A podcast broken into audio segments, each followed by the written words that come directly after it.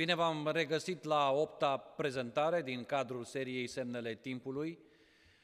Ne propunem să abordăm uh, o anumită uh, tematică ce vizează, o, am putea spune, un anumit semnal care vine din uh, partea lui Isus atunci când a fost provocat de ucenici, cred că suntem cu toții familiari de discursul escatologic din Matei 24, Uh, Isus a fost provocat de ucenici în privința semnelor. De fapt, ucenicii sunt cei care îl întreabă pe Isus uh, care sunt semnele uh, venirii tale și asociat această venire cu distrugerea templului. Deci, în contextul predicției lui Isus despre distrugerea templului și a asocierii acestui eveniment cu venirea Fiului Omului, pentru că ucenicii așa au pus ucenicii întrebarea, Iisus uh, uh, se lansează în așa numitul discurs escatologic din Matei 24. Și dacă ne uităm cu atenție la acest uh, text, e foarte important să vedem de fapt cam ce spune într-un esen, în esență Matei 24. Deci spune-ne, întreabă ucenicii, când se vor întâmpla aceste lucruri, și când aceste lucruri se referă la templu și distrugerea templului, Uh, și care va fi semnul venirii tale și al sfârșitul veacului acestuia. Deci e foarte clar din această întrebare că în mintea ucenicilor distrugerea templului egal venirea Fiului Omului egal sfârșitul veacului acestuia. Și atunci e clar mai departe că întreg capitolul 24, într-un fel sau altul, încearcă să răspundă la această concepție a ucenicilor. Iisus nu corectează concepția, nu spune că sunt evenimente separate, ci le răspunde în această paradigmă escatologică a ucenicilor. Și atunci e important să înțelegem capitolul 24 din Matei ca răspuns la paradigma în care gândeau de fapt ucenicii în ce privește sfârșitul, semnele timpului și uh, venirea Fiului Omului. Dacă ne uităm cu atenție, repet, la discursul lui Isus, vom identifica aici câteva aspecte generale. Ce înseamnă treaba aceasta? Uh, sunt semnale indicate de Isus în lumea socială, politică, religioasă, naturală, astronomică și economică. Nu contează ordinea, dar dacă ne uităm cu atenție la semnele pe care Isus le-a prezentat, vom descoperi că ele aparțin acestor categorii.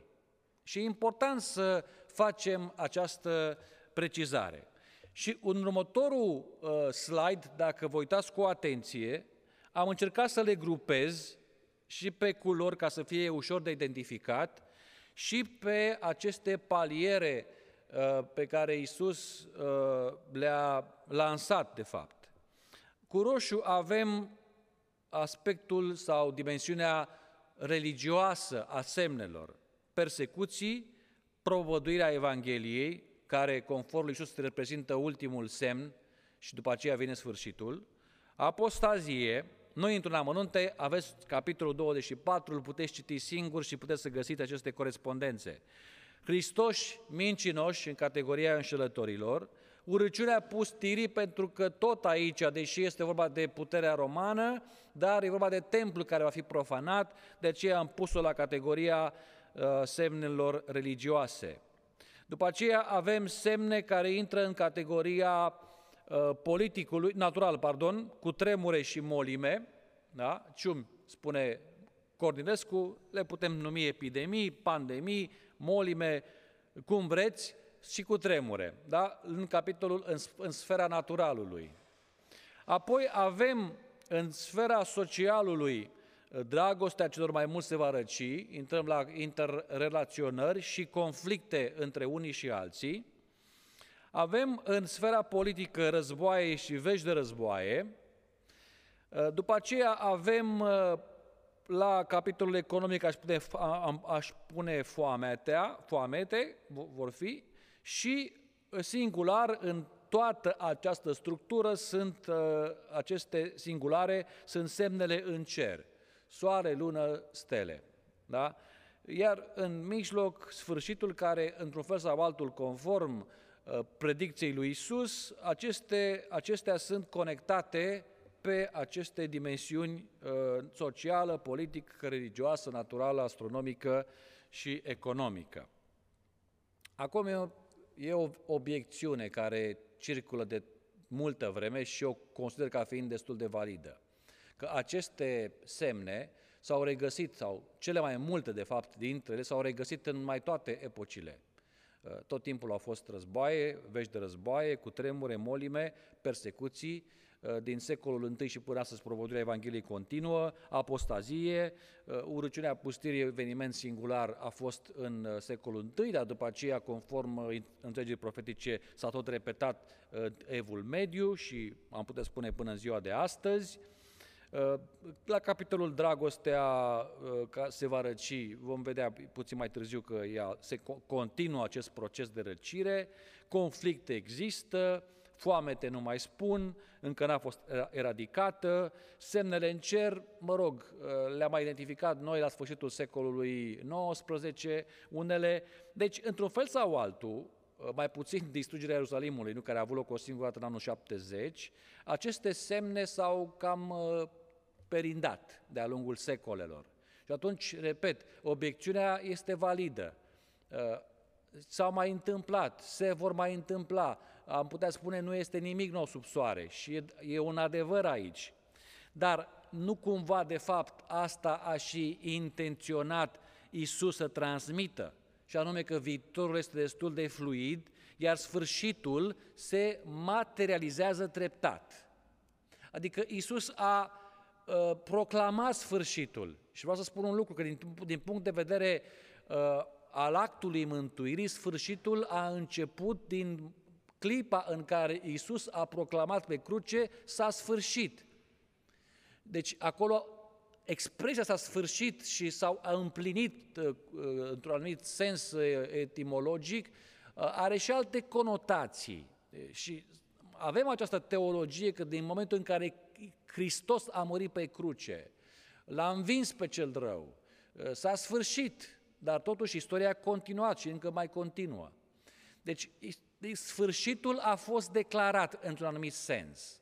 Și atunci putem spune că se materializează treptat, pas cu pas, fiecare generație, într-un fel sau altul, experimentează aceste semne care sunt destul de generale, după cum observați, nu e nimic foarte, nimic particular în niciunul dintre ele, dar într-un anumit sens ele vor conduce la punctul final, am putea spune punctul omega, când chiar se va sfârși cu totul și va culmina, cum spune Hristos, de fapt în discursul său, cu a doua sa venire. Da? Și atunci de aceea spun, obiecțiunea este validă, dar nu uh, anulează de fapt sensul discursului lui Hristos ne vom aștepta și de acum încolo la toate aceste elemente. Pentru că ce face fapt Iisus? Iisus enumără o serie de simptome generale, fără să particularizeze un eveniment anume. De aceea îți oferă această libertate uh, hermeneutică de a te uita cu atenție în jurul tău și a îți integra un sistem de repere, de semne, de semnale, pentru a înțelege mai bine vremea în care trăiești.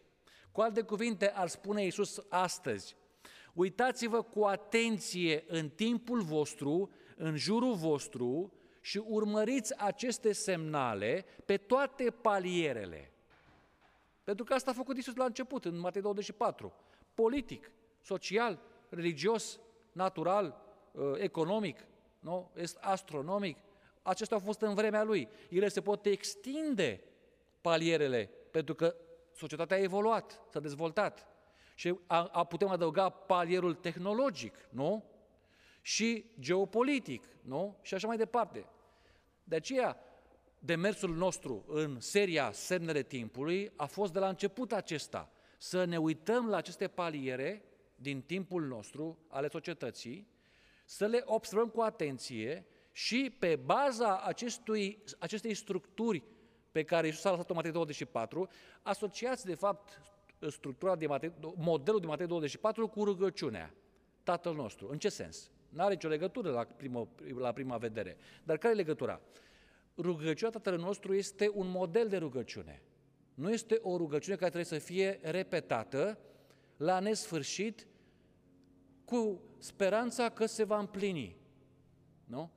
E, Matei 24 este un model care nu trebuie repetat la nesfârșit și căutat literal fiecare punct de aici, deși nu este atât de precis, cu speranța că se va împlini. E un model, un model hermeneutic, un model interpretativ. Și atunci dacă folosim acest model al lui Hristos, putem să înțelegem ce? Că de fapt sfârșitul este impregnat în toate aceste dimensiuni ale societății. În sfera politică, în sfera religioasă, în sfera socială, în sfera economică, naturală, chiar dincolo de aspectul natural. Nu spunem supranatural, pentru că Isus nu spune despre aceste elemente supranaturale, ci spune despre elementele astronomice, soare, lună, stele. Nu? Am putea asocia anumite descoperiri ale oamenilor de știință vis-a-vis de universul nostru tot la acest capitol. Ele vor veni și vor deveni mai târziu semnale escatologice. De aceea, care este sfatul final din Matei 24? Țineți minte? Vegheați și rugați-vă, pentru că nu știți când va veni Fiul omului. Ăsta este, de fapt, scopul demersului nostru. Însă, mai e ceva. Și aici, de fapt, vreau să punem accentul în această seară. Iisus introduce un semn al sfârșitului, care nu prea a fost analizat la modul cel mai serios, pentru că nu prea pare nici spectaculos, nici ușor de verificat și, mă rog, nu asta uh, pricepem noi prin semnele timpului. La ce mă refer? Spune, dragostea celor mai mulți se va răci. Uh, și în ce context? Datorită înmulțirii fără de legi, doar pentru că ăsta este contextul, da? deci avem de a face cu uh, uh, acutizare a fără de legilor în societate, și nu numai acolo, și în biserică, e clar, dragostea celor mai mulți se va răci. Ăsta e un semn. Și foarte interesant, acest semn este pus înaintea ultimului semn care vine înaintea sfârșitului, care este propovăduirea Evangheliei. Da? Bun, acum poate cineva ar putea să obiecte, spune, domnule, poate că nu e cronologic. Uh, poate nu e cronologic, dar Iisus spune clar că după propovăduirea Evangheliei, atunci va veni sfârșitul. Dar în text, dragostea se va răci, este pusă înaintea propovăduirii Evangheliei care conduce la sfârșit. Acum, ce înțeleg prin această expresie, dragostea celor mai mulți se va răci? Poate că este vorba de o formă de glaci, glaciație morală, adică de înghețare morală, nu? ce conduce, am putea spune, la un fel de îngheț al sufletului. Da? Pentru că avem de-a face nu cu lumea naturală aici, nu ne așteptăm la o nouă glaciațiune, dar e vorba de o glaciațiune morală, adică dragostea se va răci și până la urmă conduce la o anumită stare din care e mai greu să fii reînviat. Adică poate să conducă la hipotermie uh, spirituală, din care poate că ieși, poate că nu mai ieși, depinde, poate să nu mai ieși. Uh, aș vrea să uh, folosim uh, o expresie foarte uh, plastică a lui Andrei Pleșu, Ehm, eh, este vorba de această expresie moartea termică a sufletului. Dar îmi place contextul în care este pus uh, expresia și de-aia contextul ne ajută ca să vedem cumva cam ce consecințe ar avea o moarte termică a sufletului sau o înghețare a sufletului.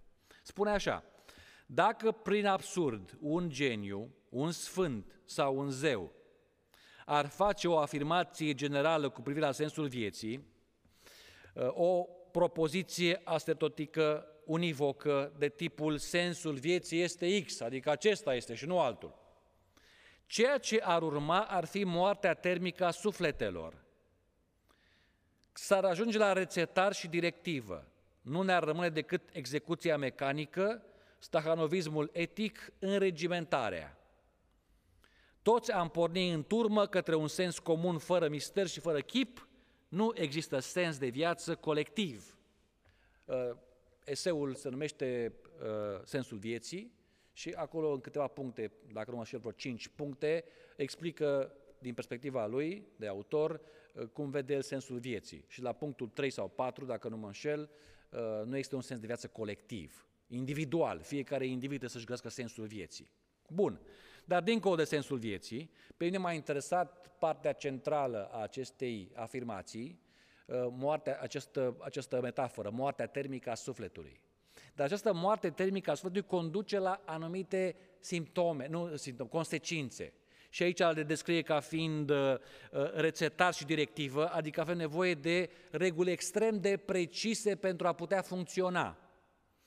Apoi, execuție mecanică. Asta este, pui în practică exact și nu te abagi nici la stânga, nici la dreapta.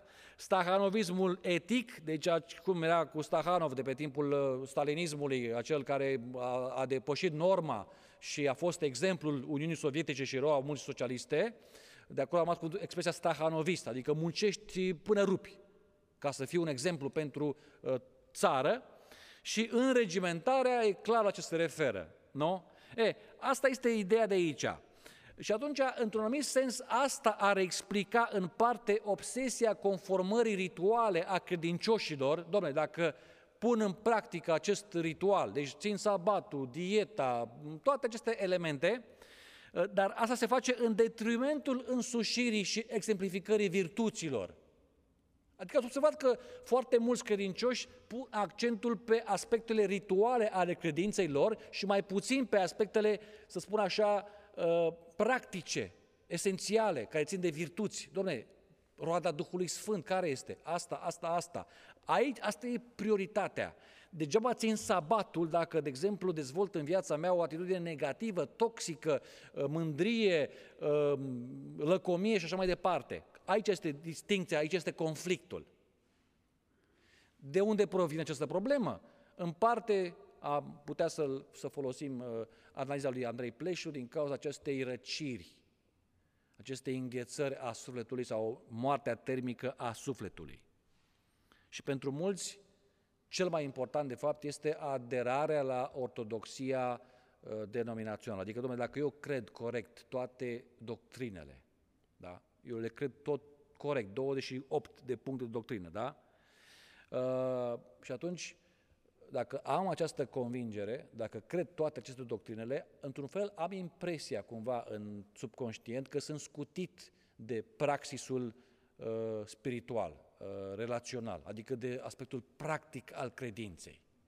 Și cred că sunteți uh, pățiți cu mulți credincioși care sunt foarte uh, Uh, conformați aspectelor dogmatice ale credinței lor, dar sunt cu totul alienați de aspectul etic al acelei credințe.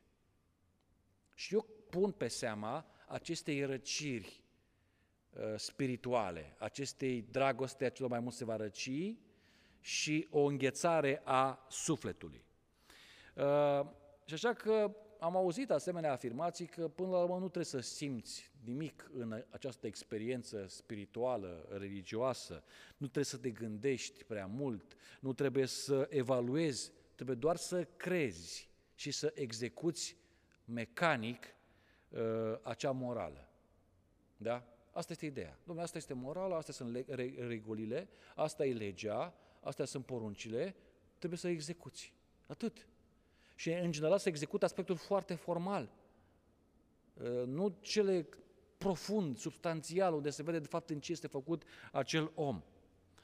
Și ajungem aici la o specie foarte interesantă de credincioși, uh, eu i-aș numi dinozaurii moraliști, pentru că sunt foarte vechi și țin foarte mult la aceste taburi și fixuri și reguli și uh, rigiditate morală, uh, pentru care doar această uh, lege a regulilor există. Deci, nu, dacă nu scrie acolo așa ceva, dacă nu le oferi un text prin care să justifice o decizie, ei nu sunt capabili să judece o persoană, o situație, un eveniment în afara acestui concept, concept, context rigid legalist.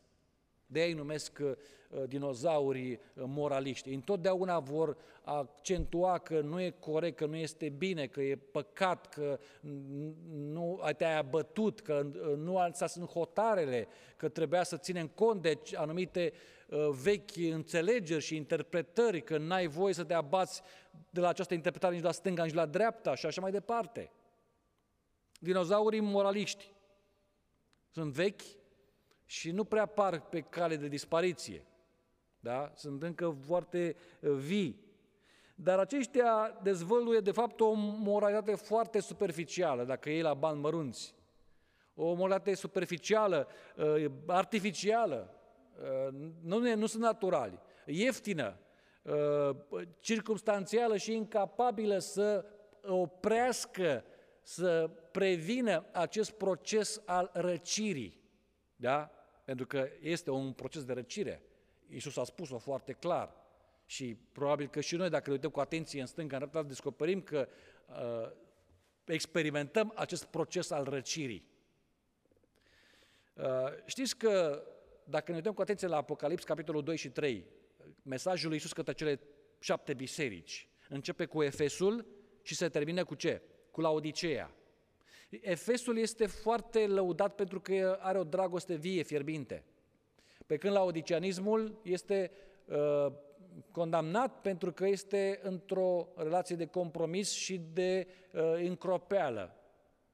Iar unii au impresia că, de fapt, uh, mă rog, într-adevăr, de la, la Odiseea, se știe contextul istoric, apa venea fierbinte de, de, de la o cetate, uh, Hierapolis, dacă, Hieropolis, dacă nu mă înșel, ajungea printr-o uh, conductă uh, la, la Odiseea, dar până ajungea la Odiseea, de fapt, apa era acum uh, încropită.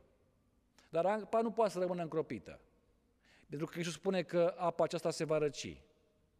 Și la Odiseea nu trăiește cu iluzia că cel puțin îl poate să conserve. Pentru că, până la urmă, ce este la odiceanismul? Este o inginerie, aș numi o ideologică rituală, prin care reușim deocamdată să conservăm idei, uh, ritualuri, doctrine, tabuuri. Și le conservăm o perioadă. Și credem că, având această formă de conservare a acestor, uh, zicem noi, valori, uh, vom rezista. Ori Iisus spune nu. Pe de o parte, încropeala face rău și te voi vărsa la un moment dat, spune Iisus, pe de altă parte, apa se va răci. De ce? Pentru că se va răci temperatura morală a lumii. Și biserica nu este imună la această răcire. Deci o schimbare climaterică morală în lume, cu siguranță că va afecta schimba, temperatura din interiorul bisericii. Și deja vedem acest lucru. Se întâmplă. Temperatura a scăzut în biserică. Pentru că și în afară a scăzut. Și haideți să ne întoarcem acum la un text uh, al lui Pavel, 2 Timotei, capitolul 3. Să știi că în zilele din nou vor fi vremuri grele. Deci, iarăși, în contextul escatologic, acum avem Pavel care spune că zilele din nou vor fi zile grele. Și Pavel aici nu încearcă să ne atragă atenția asupra unor anumite semne. Semne, eu știu, din lumea politică, economică, socială. Ar fi, dar nu asta este scopul, asta e scopul lui Pavel. Să știi că în zilele noi vor fi vremuri grele. Păi, hai să vedem. De ce? Căci oamenii, și accentul cade pe calitatea oamenilor. Oamenii vor fi iubitori de sine, iubitori de bani, lăudăroși, trufași, hulitori, neascultători de părinți, nemulțumitori, fără evlavie, fără dragoste fără firească, neînduplecați, clevetitori, neînfrânați, neîmblânziți, neiubitori de bine, vânzători, obraznici, îngânfați, iubitori mai mult de plăceri decât iubitori de Dumnezeu, având doar o formă de evlavie, dar tăgăduindu-i puterea. Un rechizitoriu foarte aspru lui Pavel uh, despre zilele din urmă. Și veți spune, da, așa este, te uiți în afară peste gardul bisericii și, într-adevăr, găsești această tipologie de oameni. Dacă te uiți cu atenție la contextul afirmației lui Pavel, din 2 uh, Timotei, capitolul 3, uh, nu prea se referă la cei din afară. Se referă la cei din înăuntru. Și atunci îți pui întrebarea cam ce fel de biserică este aceea care are în rândurile ei membrii ce dau pe față aceste caracteristici. Adică, ce spune Pavel? Pavel pune accentul aici pe devalorizarea virtuților așteptătorilor, pentru că sunt zilele din urmă, nu? Și degenerând, de fapt, într-o formă perversă de evlavie. Aia spune, o formă de evlavie, dar fără putere. Deci, evlavie este, spune Pavel. Nu dispare, dar este fără putere. Și eu aș numi o formă perversă de evlavie. Pentru că dacă te uiți mai sus cum arată acești oameni, te sperii, nu? Adică dacă ăștia sunt așteptătorii, ce speranță mai avem noi să intrăm în împărăția cerurilor? Și atunci îmi pun și eu întrebarea aceasta, cam ce fel de așteptători suntem noi? Pentru că vreau, nu vreau, mă uit la discursul lui Isus, mă uit la discursul lui Pavel și trebuie să-mi pun întrebarea în sensul nostru, contextul nostru, ce fel de așteptători suntem. Pentru că se pare că noi înșine devenim brusc semn escatologic. Nu mă uit în stânga, în dreapta, peste gardul bisericii sau în lumea uh, politică sau economică, acolo sunt multe semne, dar cine are ochi de văzut le vede, deodată suntem îndemnați de Isus și de Pavel să ne uităm în interior ca nu cumva noi înșine să devenim semne ale sfârșitului. Și ca în ce fel de semne ale sfârșitului am putea să fim noi? Păi uitați-vă la ce spune Isus cu răcirea dragostei, uitați-vă la ce spune Pavel cu tipologia așteptătorului din vremea din urmă și ne putem forma o anumită idee. Mă gândesc că a fost odată ca niciodată un popor de uh, așteptători, sau aș numi o specie de așteptători, care era împodobită cu foarte multe virtuți. Eu când am venit la adventism, am regăsit multe din aceste virtuți, ceea ce m-a și atras dincolo de aspectele doctrinare ale adventismului, calitatea unor oameni. Și poate în naivitatea mea am crezut că de fapt cam aceasta este cartea de vizită a adventismului. Uitați-vă, de exemplu, pe această uh, schemă, dacă vreți să o numim așa, vechea, o numesc din păcate, vechea specie adventistă, care e pe cale de dispariție și vechile virtuți abandonate. Adventistul care era rațional, prin această raționalitate era adventistul uh, ieșit în evidență, comparativ cu alte denominațiuni, pentru că era rațional. Înțelept, avea tot timpul uh, o, o atitudine înțeleaptă față de timpul pe care, în care trăia, uh, relațiile cu oamenii, cu bunurile și așa mai departe, onest. La fiecare aș putea să petrec ceva timp, dar ar dura prea mult uh, timp prezentarea după aceea. Uh, dialectic, ce înseamnă dialectic? Adică nu gândea în alb și negru, putea să trăiască cu niște contradicții, putea să foarte bine să trăiască cu dileme, să caute mai departe răspunsuri. Știa că nu are toate răspunsurile.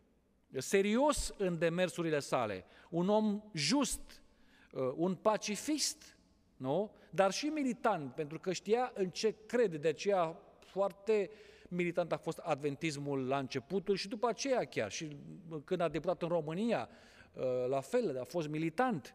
Uh, un om curajos, da? Nu era teamă de anumite consecințe, de anumite, eu știu, impresii uh, ale altora, vertical, adventistul era vertical, era curios din fire, și căuta să citească și alte materiale, alte surse de informații decât uh, strict doar Biblia sau uh, Spiritul Profetic, pentru că vrea să înțeleagă vremurile în care trăia.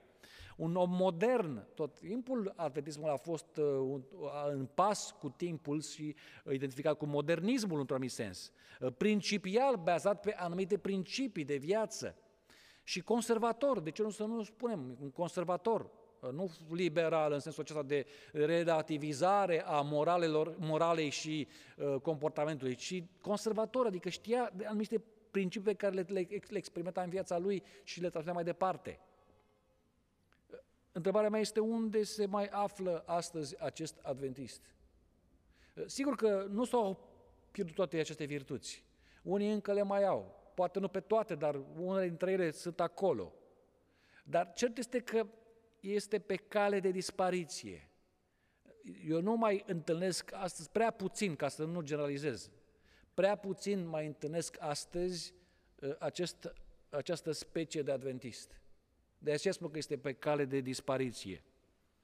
Sigur că da, dinozaurii morali, moraliști sunt încă uh, foarte bine reprezentați, dar uh, o altă specie, foarte interesant, pe cale de, de devenire, acum începe să apară. L-aș numi pseudo-adventistul, născut la materialitatea de troli a lui a social media. Și cum arată acest adventist? Fie clar, nu este reprezentativ, nu? E o specie care începe să se formeze și dă dovadă de uh, foarte multă, uh, e foarte vocală. Cum arată acest, acest, uh, această specie de adventistă? E, e partizan, adică ori e dreapta, ori e stânga. E cu Trump sau este democrat, dacă este în America sau în alte regiuni, uh, nu contează. Deci foarte partizan. Obtuz, deci nu poate să vadă dincolo de ceea ce a fost inoculat în minte și a fost cum a fost educat de social media sau de alte asemenea uh, uh, forțe educative.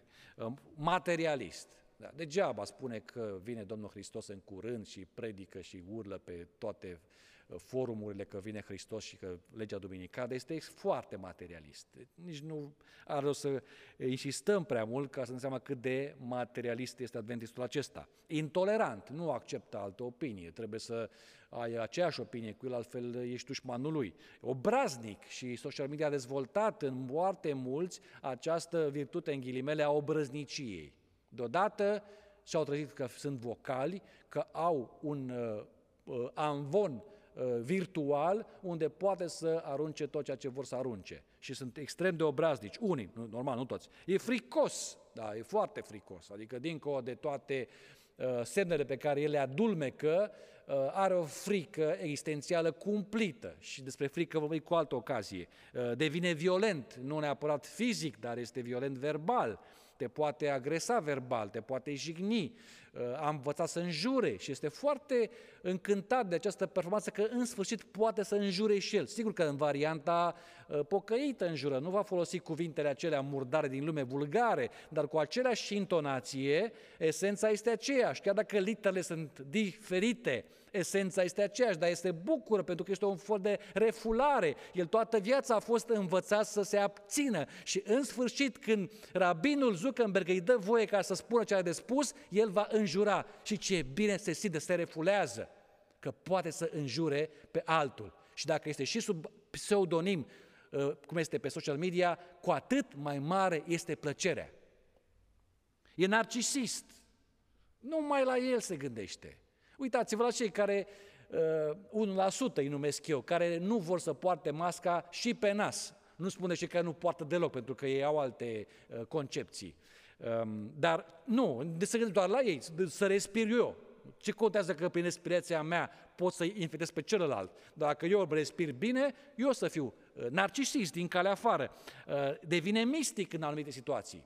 Brusc l-a apucat misticismul, simte, are semne, viziuni, uh, chiar dacă aceste vise și se datorează la consumul la prea multă carne și Coca-Cola, nu are importanță, pentru el au semnificații chiar religioase. E superstițios, nu cumva să uh, uh, apară un anumit număr sau o anumită chestie, începând de la 666 66, pentru că acolo este o superstiție pentru cei mai mulți, până la alte asemenea uh, asocieri de numere sau de situații sau evenimente, o anul, anul cutare, anul persoana cutare, este extrem de credul, atâtea superstiții și atâtea conspirații cât te consumă uh, pe pixelul pătrat când le citește pe Facebook, te, te înfiori, e obscurantist, este literalist, este fundamentalist. Asta este o specie care e pe cale de devenire. Și din ce în ce mai mulți se vor fi infectați de aceste înghilimele virtuți. Și te îți pui întrebarea, ce cu oamenii aceștia? O producție, aș numi o, generoasă de specimene, adusă la suprafață acum, mai ales acum, de restricțiile impuse de pandemie. Nu înseamnă că aceștia nu existau până la pandemie. Existau, cum să nu existe. Și de mult timp adventismul începe să alunece spre o anumită uh, transformare pe care o numesc tabloidizare. Ajungem acolo imediat. Dar pandemia a oferit ocazia ca să iasă mai repede la suprafață aceste manifestări. Și uite-te că adventistul acela de care pomeneam mai devreme, da? vechea specie, începe să dispară, ba chiar poate să fie asasinat, în ghilimele, de noua specie care s-a născut la această maternitate de troli ai social media. Pentru că, în mare măsură, aceștia sunt educați nu de biserică, cum erau pe vremuri, nu de cercul lor de prieteni și de cunoscuți familii. Nu, sunt educați foarte mult de social media. Există o explicație interesantă a acestui fenomen, uh, făcută de Elias Canetti în Masele și Puterea, o carte veche din 1960, dar destul de actua- foarte actuală. Pentru că întotdeauna mișcarea maselor este cam aceeași. Că e vorba de masele din secolul I sau de masele din Revoluția franceză sau de la războiul străinesc german sau de masele care l-au ales sau l aleg pe Trump sau orice mase de Brexit, uh, masele religioase, cam toate sunt la fel, au aceeași dinamică. Uh, aici spune un lucru interesant. Toate religiile interzise brusc se răzbună printr-un soi de laicizare. Deci o religie a fost brusc interzisă. Nu, poate de stat, ca în China sau în alte țări, poate de circumstanțe, vezi pandemia, și se întâmplă un fenomen. Într-o izbucnire de mare și neașteptată sălbăticie, caracterul credințelor se schimbă total, fără ca ele însele să înțeleagă natura acestei schimbări. O iau drept vechea lor credință și consideră că își respectă în continuare cele mai adânci convingeri. Cel mai bine vezi acest fenomen pe social media. Sunt oameni care fac parte de această specie de care spuneam mai devreme, cu toate acele virtuți în ghilimele, dar care profesează o asemenea loialitate față de textul Scripturii, față de valorile bisericii, iar viața lor este în flagrant, este în total contrast cu aceste valori. Dar ei nici măcar nu bănuiesc lucrul acesta, cum spune Canetti. Ei zic că e vechea lor credință și că nu-și dau seama că și-au modificat total totul în viața lor. Dar ei continuă mai departe ca și cum nu s-a întâmplat absolut nimic. E, am impresia că pandemia va accelera acest proces de laicizare a maselor religioase. Pe de-o parte, datorită interdicțiilor care le suportă, nu? Și e clar că se apar sub, uh, uh, de interdicții și modificări, schimbări care, mă rog, sunt impuse sau uh, ne modifică într-un fel sau altul comportamentul. Dar e clar că pandemia joacă un rol în această modificare. Și, repet, avem de-a face cu un fel de laicizare a comportamentului religios. În timp ce pe din afară se păstrează aceeași veche aură a credinței vechi pe care am avut-o eu nu știu cât timp în urmă, în comportamentul meu are loc o laicizare, în sensul că profanizare, de fapt, a credinței Să spun că nu trăiesc după aceste idealuri, de doar le profesez, doar le predic, doar le trâmbițez, dar nu trăiesc după ele. Dar am impresia, cum spune Canetti, că nu s-a modificat nimic. Și că eu sunt mai departe același om credincios de acum 10 sau 20 de ani. Un alt fenomen care îl observ, pentru că discutăm despre uh, semnale ale uh, timpului uh, nostru și mai ales vis-a-vis de comportamentul credincioșilor, e ceea ce aș numi uh, tribalizarea uh, adventismului. Uh, adventismul se tribalizează într-un anumit sens. În fiecare încearcă să se ralieze la un grup anume uh, care reflectă cel mai bine ideile respectivului individ, cu care se simte cel mai uh, compatibil. Uh, triburile au fost tot timpul și vor fi până la sfârșit. Nu, avem triburile biblice până la urmă și fiecare trib avea o anumite particularități. Dacă citiți cu atenție binecuvântarea care o dă Iacov, fiecare trib avea o anumită particularitate și e normal să fie așa. Sigur că da, împreună formau poporul Israel. Dar fiecare trib avea anumite uh, reguli interioare, anumite viziuni despre cum ar trebui să trăiești, anumite uh, principii, în sfârșit, uh, aderau la unele comune, dar aveau și particularități. Așa este și într-un grup, într-o societate. Sunt mai multe triburi. Și când spun triburi, nu ne gândim obligatoriu la triburile din Africa, ne gândim la aceste grupuri sociale care aderă la anumită viziune despre viață, la anumit etos, la anumit comportament, la anumite uh, idei, taburi și ei sunt împreună pentru că împărtășesc, pentru că sunt compatibili unii cu alții în acel grup. Și mai e ceva aici. Internetul din nou, pandemia, că asta este, a intrat în vocabular și greu va scăpa din vocabularul nostru acest cuvânt, uh, social media, uh, sistemul social în general, accelerează procesul acesta de diversificare a opțiunilor ideologice. Adică fiecare începe să se aibă, băi, acum mă simt mai aproape de această idee. Uh, și acum mi-am schimbat părerea despre politică, despre economie, despre religie, despre societate și asta diversifică toate aceste elemente. Și haideți să privim împreună la două categorii de triburi adventiste. Um, sigur că da, analiza aceasta este parțial pe ceea ce pot să observ eu ca, să spun așa, cercetător al fenomenului. Nu este valabilă pentru tot adventismul, pentru adventismul uh, mondial, sigur că da, deși se poate regăsi uh, foarte ușor și în alte aspecte, dar ceea ce pot să observ eu. Uh, triburi adventisme sunt două categorii. Triburi adventiste, grupuri orientate în jurul unei teme. Da? Avem un trib care s-ar putea numi, și nu vreau să desconsider nicio categorie, dar să fie foarte, doar le identifică atare, nu emit judecăți de valoare. Dar ele s-au evidențiat. E un trib care se numește 1888 și toată uh, preocuparea este în jurul acestui an uh, din istoria adventă, neprihănirii prin credință și așa mai departe. Un alt trib este antitrinitarian.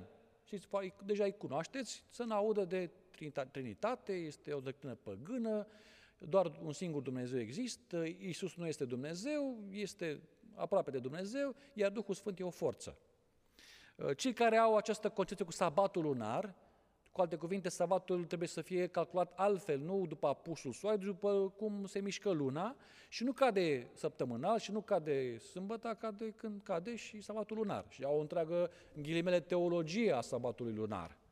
Alții sunt în uh, tribul cu părăsirea orașelor, de mai mult timp sunt ei cu asta, Uh, și acum pandemia, într-adevăr, a accelerat. Dar nu numai la ei, și la cei care sunt uh, nereligioși și au dat seama că orașele sunt uh, foarte periculoase la acest capitol. Dar cu atât mai mult acum le-a dat un vânt în aceste pânze ale corabiilor de a părăsi orașele. Cei care sunt cu pământul plat, până de curând, acum a venit pandemia și a, a schimbat focusul, dar până de curând era o grămadă pe Facebook de-ai noștri, adventiști cu pământul plat și erau foarte vocali. Tribul pământului plat.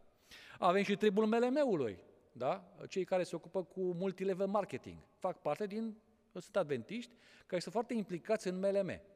Nu mai spun că MLM-ul este o structură piramidală de a te stoarce de bani și nu primi nimic în schimb. Am avut o prezentare pe tema asta mai de mult și unii s-au supărat, dar ăsta a fost adevărul. Avem uh, acum o nouă, uh, un nou tri format acum cu, l-aș numi Fratelli Tutti, pentru că în urma acestei enciclice a papei sunt, cei conv- sunt convinși că această enciclică este de fapt documentul de bază a noii ordini mondiale. Și au făcut și ei un trib acolo, pe Facebook îl găsești și tot timpul asta postează. Asta, frate Tuti, enciclica ultima a papei, e documentul de bază a noii ordini mondiale. Da? Ă, avem și tribul antimască, ă, cei care nu vor să poarte mască, nu că nu poartă pe nas, nu o poartă deloc. Și atunci ei sunt foarte vitezi, sunt zmei, sunt adevărații uh, eroi, revoluționari, luptă împotriva sistemului. Uh, Problema e că ei nu luptă împotriva altor aspecte mai importante ale societății. Uh, asta e altă discuție, dar este acest trib. Da? Și asta face parte, sunt câteva din triburi, sunt și alte triburi. Face parte din, repet, acest proces de diversificare a opțiunilor ideologice, de raliere la un anumit grup care corespunde cu ideile pe care le ai. Apoi există altă categorie de triburi, grupuri orientate în jurul unei persoane. Și acum puneți dumneavoastră acolo persoanele, prezentatori. Da? Noi numesc că nu-i frumos, deși Pavel i-a numit pe Apollo, pe Petru, pe... Da, nu, e cazul. Sunt predicatori, sunt prezentatori, în jurul căruia se raliază un anumit grup. Și se formează tribului Georgescu, tribul lui Popescu, tribul lui Ionescu, tribul lui uh, Băsescu, tot cu Escu, care vrem, nu contează. Sunt asemenea triburi. Da? Nu e ceva nou, e din secolul I. Pavel spune treaba aceasta. Nu e normal, spune Pavel, dar e o realitate. Da? Deci, alte triburi, nu pe teme, cum e 88 sau trinitarienii sau așa mai departe. Asta nu sunt pe teme, sunt pe persoane pe prezentatori. Um, și atunci, ce se întâmplă? Se formează niște bule ideologice, nu? bubbles, zic englezii, că și noi aici cu bubbles-ul, fiecare să stăm în bubble-ul nostru, da? bule ideologice, camere cu ecou, pentru că auzi același, tu spui hău sau de tot hău, nu se aude mău, da? Pentru că este camera cu ecou. Asta este ideea. Și îți auzi în grupul tău exact gândurile, ideile, taburile, ă, conspirațiile, tot ceea ce tu crezi. Și de aceea te regăsești în tribul acela. E ca și cum ești tatuat cu emblema tribului tău. Și te simți bine cu ei, vorbești cu ei, nu te contrazici niciodată. Nu spune, ești sigur că nu crezi o prostie? Nu, el e convins că ceea ce spui tu este adevărat, cum și tu ceea ce, crede, ce spune el, crezi că este adevărat. Deci aceste uh, le numim noi um, camere de ecou. Um, și un alt uh, aspect se numește safe space. Se caută foarte mult acest safe, safe space în universitățile din Occident, America, Australia, Canada, Marea Britanie. Adică, domne, un spațiu în care să nu fiu provocat să gândesc sau să uh, îmi pun întrebări, să am dileme sau să pun la îndoială anumite... Nu, trebuie să îmi confirme concepțiile mele. Se numește safe space. Da? Asta este ideea. Bun. Și atunci, ce se întâmplă cu aceste bule ideologice și cu aceste safe space și camere cu ecou? Îți oferă un pretext justificat ca să îl urăști pe celălalt, pe cel din cealaltă bulă, da? din cealaltă cameră. Ăștia sunt cu Ionescu, aia sunt greșiți, trebuie să fii cu Popescu. Ăștia sunt cu 88-ul, vai ce rătăciți, trebuie să nu crezi în Trinitate, asta e adevărul. Sau să nu spui masca, adevărul prezent. Sunt unii, deci sunt de acord să pun pariu cu cine este aici de față, că vor fi în curând unii care vor spune că masca este semnul fiarei. Vor forma un trib în curând. Cei care vor crede că masca este semnul fiarei și pentru că dacă ți-o pui pe gură, bine, vi le spune de frunte sau pe mână, așa, semnul fiarei. vor, vor apare și acest trib în curând, plus alte triburi care o să apară. E, asta este ideea de aici, că această aglomerare de bule ideologice și camere de cu eco și safe space și așa mai departe, triburi, îți oferă pretextul ca să-l urăști pe celălalt, că nu e de partea corectă a adevărului. Și ajungem acum la ultimul aspect și cu asta am apropiat de încheiere, este vorba de un alt fenomen, uh, nu este, e complementar până la urmă, nu este adevăr uh, uh, în antagonist cu ce am, ce am spus până acum, ceea ce numesc um, tabloidizarea adventismului. Ce este un tabloid? Tabloidul este o publicație care pune accentul pe știri cu crime, uh, astrologie, uh, bârfe, uh, celebrități, sex, junk news și multe fotografii, poze de-astea, mă rog. Știți foarte bine ce este un tabloid. Da? În Marea Britanie, în România, în America, în toată lumea există tabloide. Ce înseamnă treaba aceasta? Publicul țintă, în primul rând, sunt masele adoratoare de uh, populism, care se orientează după principiul pâine și circ. Și sunt foarte mulți care asta caută, nu citesc o știre serioasă, nu verifică știrea, caută doar să vadă dacă are poze și dacă e o bârfă acolo, sau dacă e vorba de ceva care să atragă, senzaționalul este vizat în asemenea uh, publicații. Uneori chiar supranaturalul așa cum ei definit de către jurnaliști, tot ceea ce creează senzație și stârnește imaginația ă, cititorului. Sau, mă rog, dacă e la, la televizor, că vezi și la televizor se întâmplă, sunt emisiuni de tabloid. Ă, ce ar însemna asta în, ă, tradus în paradigma noastră? În o versiune de adventism diluat, superficial, Uh, populist, demagog, pictorial, adică accentul cade pe partea uh, de suprafață, de poză, da, nu de esență. La aia mă refer. Și am impresia, asta e impresia mea subiectivă, poate greșesc, că asistăm destul de neputincioși la această tabloidizare a adventismului, la transformarea lui într-o poveste pentru gloate. Pentru că Biblia face diferență între popor și gloate. Gloatele sunt cele care n-au obligatoriu niște repere, nici morale, nici existențiale, ele umblă în funcție de cum circulă uh, sursa de interes sau de venit sau de câștig.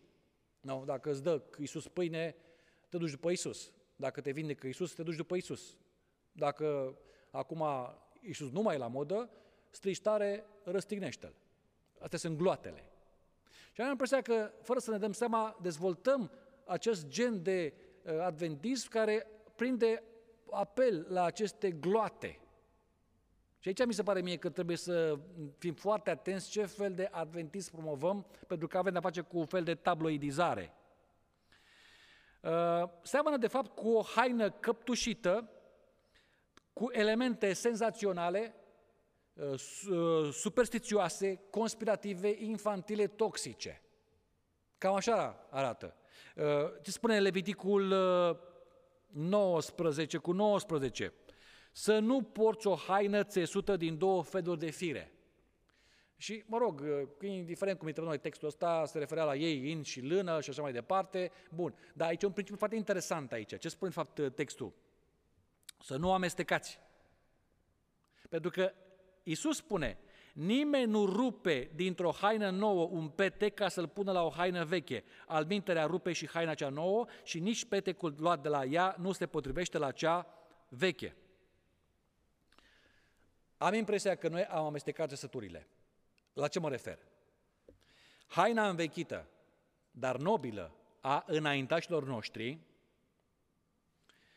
este amestecată cu propriile noastre uh, inserții Uh, superficiale, sintetice, senzaționale. Deci nu, e, nu mai este ce a fost, nu mai este acea esență. cum spuneam, de acea specie veche de adventist. Acum se întâmplă altceva, are loc o transformare. Și tribalizare se numește, se numește și uh, tabloidizare, poate să aibă și alte nume, nu are importanță, dar cert este că se modifică ceva substanțial. Și asta ar putea să însemne, într-un anumit sens, un uh, semnal din interiorul bisericii. Cum spune acolo Hristos, de acolo poate să fie un semnal că ne apropiem de sfârșit. Așa că, cum spune Pavel, într-adevăr, în zile din urmă sunt vremuri grele. Iar criza asta și cele care vor veni descoperă, de fapt, treptat hainele cele noi ale împăratului, care de fapt erau sublime, dar lipseau cu desăvârșire.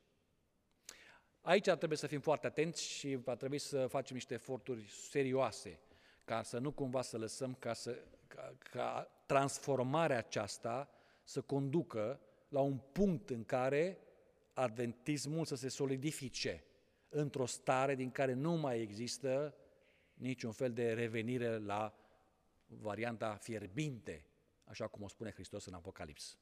Aici s-a încheiat prezentarea în această seară, mulțumim pentru participare și data viitoare vă așteptăm la o nouă uh, prezentare. Vă mulțumim!